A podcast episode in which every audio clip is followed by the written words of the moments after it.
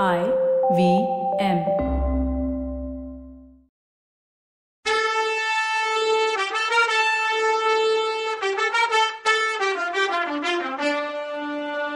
வணக்கங்க. நான் கவிதா பேசுறேன். வெல்கம் டு கதை பாட்காஸ்டின் பொன்னியின் செல்வன். இது எபிசோட் நம்பர் எண்பத்தி அஞ்சு.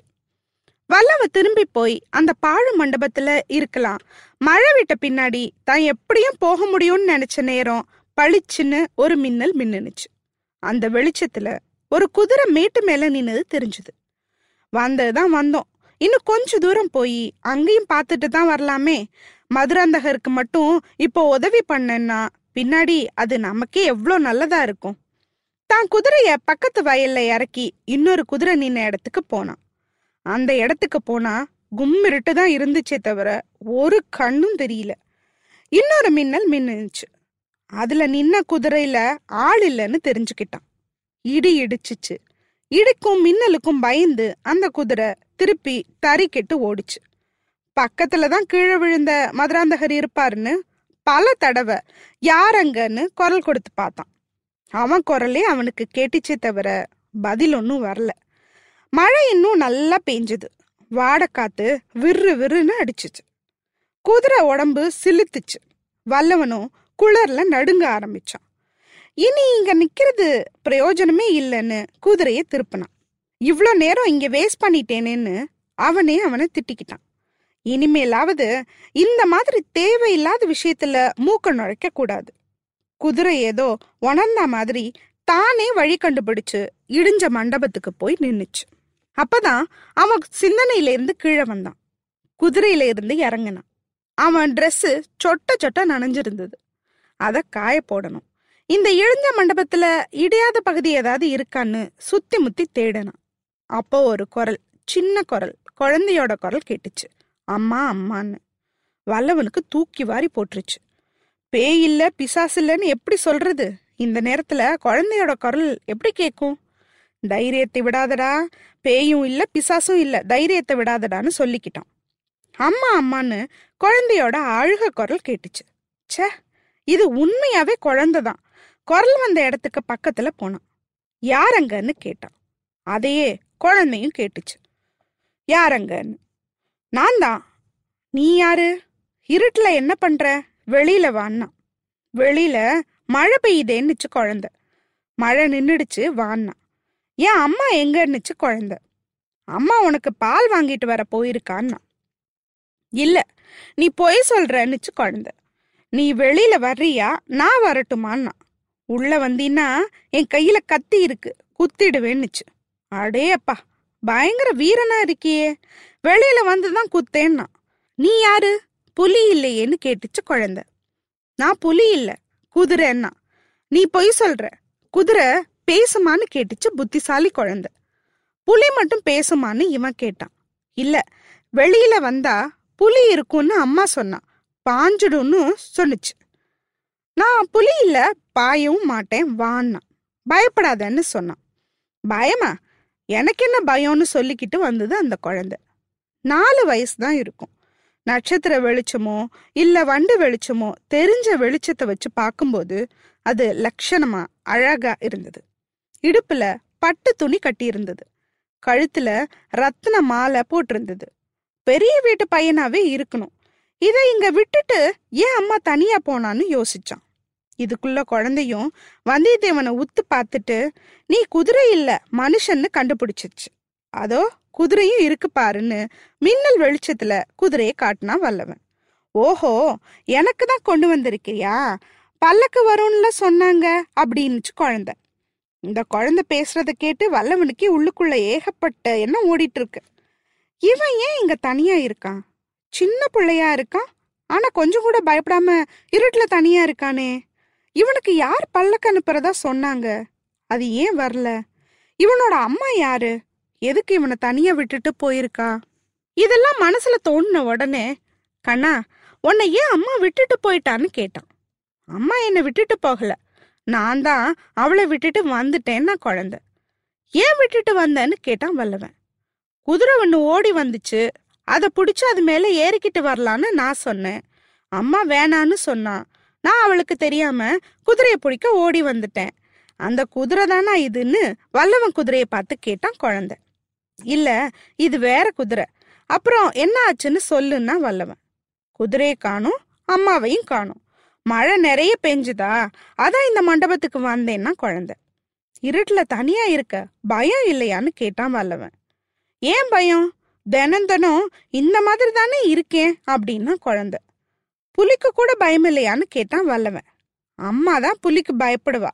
எனக்கு பயமே இல்லை. நான் மீன் புலிய முழுங்கிடுவேன்னுச்சு குழந்தை. அது எப்படி? புளிய மீன் முழுங்க முடியும்னு கேட்டான் வல்லவன். நான் சாதாரண மீன் இல்லை. பெரிய மகர மீன் திமிங்கிலம் மான் புலி சிங்கம் யானை எல்லாத்தையுமே முழுங்கிடுவேன்னுச்சு குழந்தை. வல்லவனுக்கு மனசுல என்னென்னமோ தோணுது. புளிய முழுங்குற அதிசயமான மீன். இதை யார் குழந்தைக்கு போய் சொல்லி கொடுத்துருப்பாங்க? அப்போ அங்க என்ன சத்தம்னு கேட்டான் குழந்தை. வல்லவன் அங்க பார்த்தான். தூரத்துல ஒரு கூட்டம் வந்துட்டு இருந்துச்சு. தீவர்த்தி ரெண்டு மூணு வச்சிருந்தது அந்த கூட்டம். அவங்களுக்கு நடுவுல ஒரு பல்லக்கும் தெரிஞ்சது. எல்லாரும் பரபரப்பா இருக்க மாதிரி தெரிஞ்சது. அவங்கள ஒரு பொண்ணும் இருந்தா. அதோ அங்கன்னு கலவரமா குரல்கள் கேட்டுச்சு. இடிஞ்ச இந்த மண்டபத்தை யாரோ ஒருத்தன் காட்டினான். அவ்வளோதான் எல்லாரும் இங்கே ஓடி வந்தாங்க. அதுக்குள்ள அந்த பையன் அதோ வந்துட்டாங்க. பல்லக்கும் வந்துடுச்சு. எனக்கு பல்லக்கில் ஏற பிடிக்கல.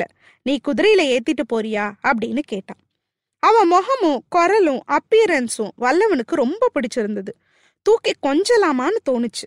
ஆனா ஏதோ ஒன்று தடுத்துச்சு. எனக்கு வேற வேலை இருக்கேன்னு சொன்னான் வல்லவன். நீ எங்க போக போற? அப்படின்னு கேட்டுச்சு குழந்தை. காஞ்சிபுரத்துக்குன்னா இவன். காஞ்சிக்கா? அங்கதான் என் முக்கியமான எதிரி இருக்கான்னு சொன்னா குழந்தை. வல்லவனுக்கு தூக்கி வாரி போட்டுடுச்சு. இந்த இடத்துல நிக்கிறதே தப்புன்னு தோணுச்சு. ஆனா குதிரையில ஏறி அங்கிருந்து கிளம்புறதுக்கு நேரம் இல்லை. அதுக்குள்ள கூட்டம் மண்டபத்துக்கிட்ட வந்துட்டாங்க. ஓடுனா சந்தேகம் வரும். என்னதான் நடக்குதுன்னு பார்க்கலாம். கொஞ்சம் ஒதுங்கி இடிஞ்ச சுவர் பக்கத்துல நின்னுக்கிட்டான். இதோ இருக்கேன்னு கூட்டத்துக்கு முன்னாடி போய் நின்னா குட்டி பையன். கூட்டத்துல வந்த அந்த பொண்ணு முதல்ல ஓடி வந்து கட்டி பிடிச்சுக்கிட்டா அந்த குழந்தைய. பாண்டியா இப்படி பண்ணிட்டியேன்னா? அவளுக்கு அடுத்து அங்க நின்னது மந்திரவாதி ரவிதாசன். அவன் குட்டி பையன் பக்கத்துல வந்து சக்கரவர்த்தி என்ன இப்படி எங்களை பயமுறுத்திட்டீங்க? அப்படின்னா. குட்டி பையன் சிரிச்சான். அப்படித்தான் பயமுறுத்துவேன். நான் குதிரை வேணும்னு கேட்டேன். பல்லக்கு தானே கொண்டு வந்தீங்க? அப்படின்னா. நாம முன்னாடியே பார்த்த சோமன் சாம்பவன் இடும்பன்காரி தேவராளன் எல்லாருமே அங்க இருந்தாங்க. சக்கரவர்த்தி ஒரு குதிரை என்ன? ஆயிரம் பத்தாயிரம் குதிரைகளை கொண்டு வர்றோம். இன்னைக்கு மட்டும் இந்த பல்லக்கில் ஏறிக்கோங்கன்னா சோமன் சாம்பவன். முடியாது. நான் அந்த குதிரை மேலதான் வருவேன்னு. அவன் மறைவில் நின்ன குதிரையை காட்டினான். அப்போதான் குதிரையையும் வல்லவனையும் அந்த கூட்டம் கவனிச்சது. எப்படி போட்டு கொடுத்துச்சு பாருங்க குட்டி மீன். ரவிதாசன் முகத்துல ஆச்சரியமும் திகிலும் குரோதமும் கொழுந்து விட்டு எரிஞ்சுது. அட பாவி நீ எப்படி இங்க வந்தன்னு கேட்டான் ரவிதாசன். அட பிசாசே கோடிக்கரையிலேருந்து நீ எப்படி இங்க வந்தன்னு கேட்டான் வல்லவன். ரவிதாசன் பெருசா சிரிச்சிட்டு நீ என்ன பிசாசுன்னே நம்பிட்டியான்னு கேட்டான். அதுக்கு வல்லவன் சில பேர் செத்து போய் பிசாசாவாங்க. நீ உயிரோட இருக்க பிசாசுன்னு சொன்னான். அதுக்கு குட்டி பையன் அவனோட சண்டை போடாத. அவனை எனக்கு ரொம்ப பிடிச்சிருக்கு. இருட்டில் அவன் தான் எனக்கு துணையா இருந்தான். புலி வந்தா கொன்னுடுறதா சொன்னான். அவனும் நம்ம கூட வரட்டுமேன்னா. ரவிதாசன் அவன் கிட்ட போய் சக்கரவர்த்தி அவசியம் அவனையும் கூட கூட்டிட்டு போகலாம் நீங்க இன்னைக்கு ஒரு நாள் மட்டும் பல்லக்கில் ஏறிக்கோங்கன்னு சொன்னான். குட்டி பையன் சமத்தா போய் பல்லக்கில் ஏறிக்கிட்டான். இப்ப என்ன செய்ய போறேன்னு ரவிதாசன் வல்லவனை பார்த்து கேட்டான். நீ தான் சொல்லணும்னா இவன். எங்க கூட வந்துடு. எங்க ரகசியம் எல்லாம் உனக்கு முன்னாடியே எப்படியோ தெரிஞ்சு போச்சு. இப்போ இன்னும் தெரியும். உன்னை விட்டுட்டு நாங்க போக முடியாது. வந்துடுன்னா. உங்களோட நான் வரமாட்டேன்னு சொன்னா அப்படின்னு கேட்டான் வல்லவன். தம்பி அது முடியாத விஷயம். நீ பெரிய அசகாய சூரம்தான் ஆனாலும் நாங்க இருபது பேர் இருக்கோம். எங்களை மீறி நீ தப்பிச்சு போக முடியாதுன்னா ரவிதாசன். உயிரோட தப்ப முடியாதுன்னு சொல்றியான்னு கேட்டான் வல்லவன். தம்பி நீ வாலிபன். உலக சுகங்கள்லாம் இன்னும் அனுபவிக்கல. எதுக்கு வீணா உயிரை கொடுக்குற அப்படின்னா? வீணா யாரு உயிரை விடுவாங்க? நீ எங்க கூப்பிடுற இப்போ? எங்க போறீங்கன்னு கேட்டான் வல்லவன். அப்படி கேளு சொல்றேன். பழுவூர் ராணிய பார்க்க போறோம்னு சொன்னா ரவிதாசன். அப்படியா? நினைச்சேன் ராணி இப்போ எங்க இருக்கான்னு கேட்டான் வல்லவன். இந்நேரம் திருப்புறம்பயம் காட்டுக்கு வந்திருப்பா. நீ வர்றியா இல்லையான்னு கேட்டான். நானும் அந்த பக்கம்தான் போகணும். வழிகாட்ட யாரும் இல்லையேன்னு நினைச்சேன். நல்ல வேளையா நீ வந்த வா சேர்ந்தே போகலான்னு ஜாலியா கூப்பிட்டான் வல்லவன். எல்லாரும் கிளம்புனாங்க. தீப்பந்தத்தை பிடிச்சிக்கிட்டும் கோஷம் போட்டுக்கிட்டும் அந்த கோஷ்டி போச்சு. வல்லவனும் அவங்க பின்னாடியே போனான். மனசுல என்னென்னவோ தோணுது. வானதி என்ன ஆனா மதுராந்தகர் என்ன ஆனார்னு தெரியல. என் கதி இன்னைக்கு ராத்திரி என்ன ஆக போகுதுன்னு தெரியல. கடம்பூர் மாளிகையில நடந்த சதி கூட்டத்தை விட பல மடங்கு பயங்கரமான சதியை பத்தி இப்போ தெரிஞ்சுக்க போறோங்கிறது சந்தேகமே இல்லை. ஆனா அதுக்கு பின்னாடி தெரிஞ்சுக்கிட்ட பின்னாடி என்னை உயிரோட விடுவாங்களா? ஒன்று இவங்களோட சேர்ந்துக்க சொல்லி கட்டாயப்படுத்துவாங்க. இல்லை என்ன பலியிடுவாங்க? ஒருவேளை நந்தினி திருப்பி என்ன உயிரோட விடலான்னு நினைச்சானா நினைப்பாளா? தெரியலையே. பழுவூர் நந்தினின்னு சொன்ன உடனே நான் ஓகேன்னு சொல்லிட்டேனேன்னு அவனுக்கே ஆச்சரியமா போச்சு. மாயை மோகம் எல்லாம் பெரியவங்க சொல்றது இதுதான் போல. அவ எவ்வளோ சதி பண்றான்னு நினைச்சா அவனுக்கே ஆச்சரியமா இருந்தது.